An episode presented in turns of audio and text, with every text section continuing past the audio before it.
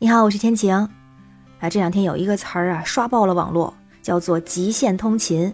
是说呢，在上海有一个姓金的女士，他们家住在金山区，但是上班的地方呢是在杨浦区。因为路程特别远，所以她在路上要花费六点五个小时的时间上班。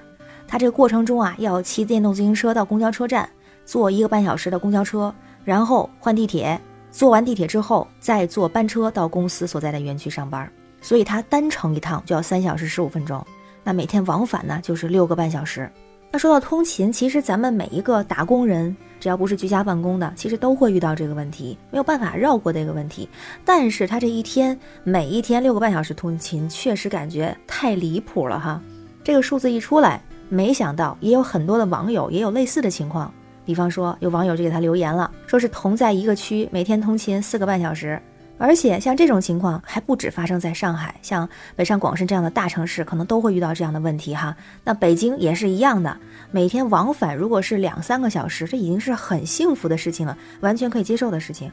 之前还看过一个在北京工作的大哥，他就说每天工作往返也是六个多小时，从五点十分起床，五点四十出门，然后到路上走路去到公交车站，坐公交车去到拼车地方。再从拼车的地方坐上车上高速，然后呢下来之后再坐公交车去地铁，再出来之后骑共享单车去单位。而且他那个时间列得特别特别细，几分几秒，包括我进地铁是几分几秒，然后下扶梯是几分几秒，就写的特别细。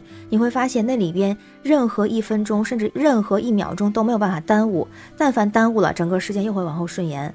那那位大哥呢？他虽然早上五点十分就起床了，而且感觉都是最快的速度啊，但他到单位的时间是几点呢？是九点四十分，自然晚上下班也是晚的呀。而且根据数据显示，那目前啊这种极限通勤的这种情况还不是特别的少见。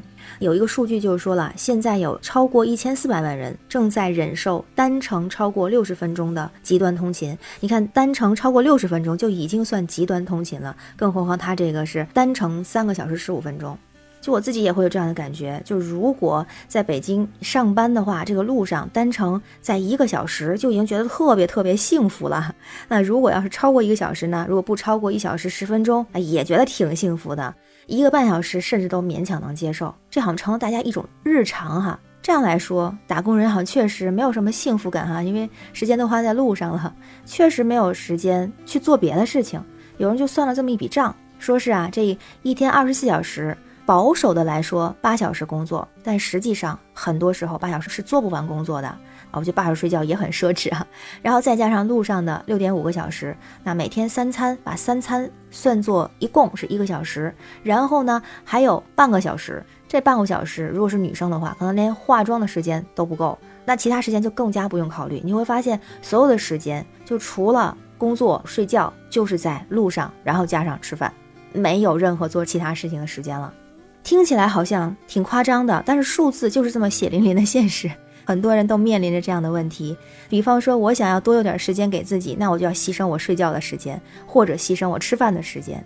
那这个时候呢，也会有网友提建议了，也会问这样的问题：说，既然这么远，花这么长时间，为什么不开车呢？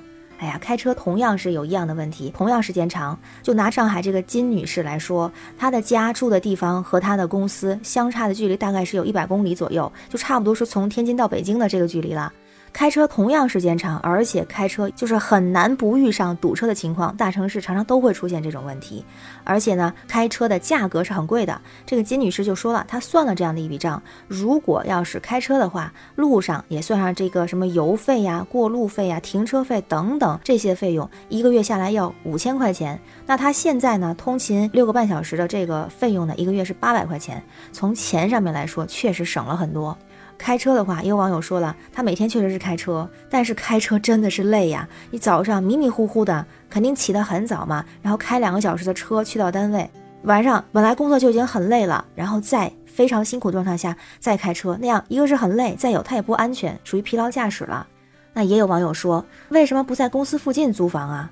还是那个问题啊，租房贵呀。很多人就算过一笔账，和开车相比，它比开车还要贵。大家都会考虑这个价格的因素吗？包括我也是，就虽然我在北京是租房，那我也没有在我工作的附近租房，因为它真的是贵啊。那我现在控制的就是从我的地方到工作的地方，它能在一个小时之内，就是全程一个小时能够达成，我就已经是很幸福了这种感觉。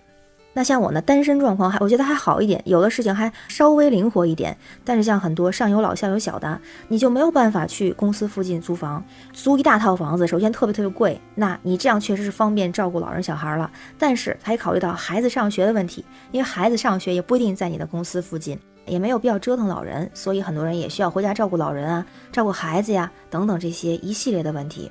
那又有网友建议了，说这种情况啊。真的是没有必要，这种极限通勤实在太可怕了。那是不是换个工作呀？哎，你比如说上海这位金女士，最终还真的是离职了。我觉得也是很好的，能找到一个就是离自己家更近的一点的工作，这样肯定不会耗费那么多的生命时光在路上哈。但是实际上换工作也并不一定适合于所有人，因为真的很多时候换工作它也不是那么容易的事情。也有人说了，你不要在这个大城市工作，你回到老家。那回到老家的工作就一定那么好找吗？而且现在找工作这件事情也不是那么的容易，很多公司、很多单位都恨不得裁员呢。这个时候要去找工作，其实也不是什么好时机，挺难的。所以，我以前就有一个同事，他的老婆孩子都在老家，他们在那边上学工作。然后我这个同事呢是在北京工作，他自己就自己租了一个房子，因为他自己租房就可以跟人合租。但如果是他把他老婆孩子都接到北京来，那就需要单独租一套房子，这样成本会高很多。那如果他要是回去工作呢，这也跟单位的就是行业的属性有关，他也不是什么地方都可以找到类似这样的工作，所以其实麻烦的事情还挺多。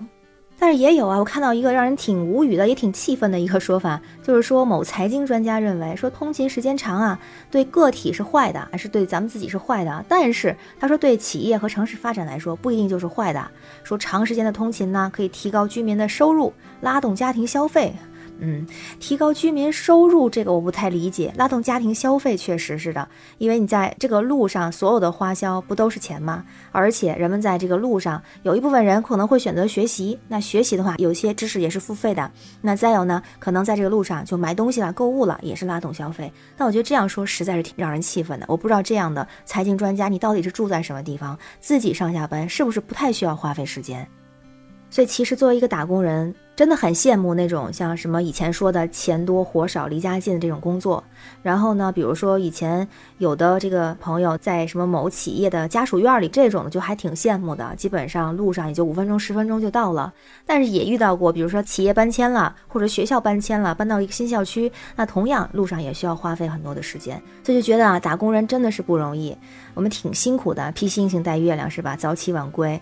哎，你说人家问你有没有见过凌晨四点的北京？嗯，凌晨四点的不一定见过，但是凌晨五点的北京，我相信很多人都见过。而且，如果你真是上班比较早的，像如果路上真的花费两三个小时，那可能真的凌晨四点的北京也是能见到的。所以，就好像出门的时候是在等着太阳在升起，太阳都没出来呢，然后迎着阳光走在路上，就看着太阳升起来，最后到了单位。那晚上呢，是追着星星，追着月亮回到家。所以就感觉是早上追着太阳光，晚上追着星光和月光。同时呢，我们还有为了生活去追求自己梦想的光，真的是不容易。那说到这，想到一首歌，歌的名字就叫做《追光者》。那这首歌呢，是一个电视剧的插曲。这个电视剧叫做《夏至未至》，它是由唐田作词，马竞作曲的这么一首歌，是在二零一七年的时候发行的。分享几句歌词：如果说你是海上的烟火。我是浪花的泡沫，某一刻，你的光照亮了我。如果说你是遥远的星河，耀眼的让人想哭，我是追逐着你的眼眸，总在孤单时候眺望夜空。我可以跟在你身后，像影子追着光梦游。有的爱像大雨滂沱，却依然相信彩虹。那作为一个音乐爱好者和业余学习者，我也学唱了这首歌。如果你想听我唱歌的版本，可以私信联系我哦。不是每个人的生活都那么能够真的是心想事成。那我们当中的大部分人可能都需要非常非常忙碌、非常非常辛苦的去过每一天。不过像我们这样的打工人，我们从来也不会放弃。可能早上没有赶上堵车，就已经觉得很开心、很幸福了。那我们不管如何，还是在追着光，还是在迎着太阳，还是在追求着自己的幸福。那让我们加油，永远追光。我是天晴，这里是情歌慢语，感谢你的收听，期待你的关注、订阅和留言，让我们每天加油，每天好心情。我们下周见，拜拜。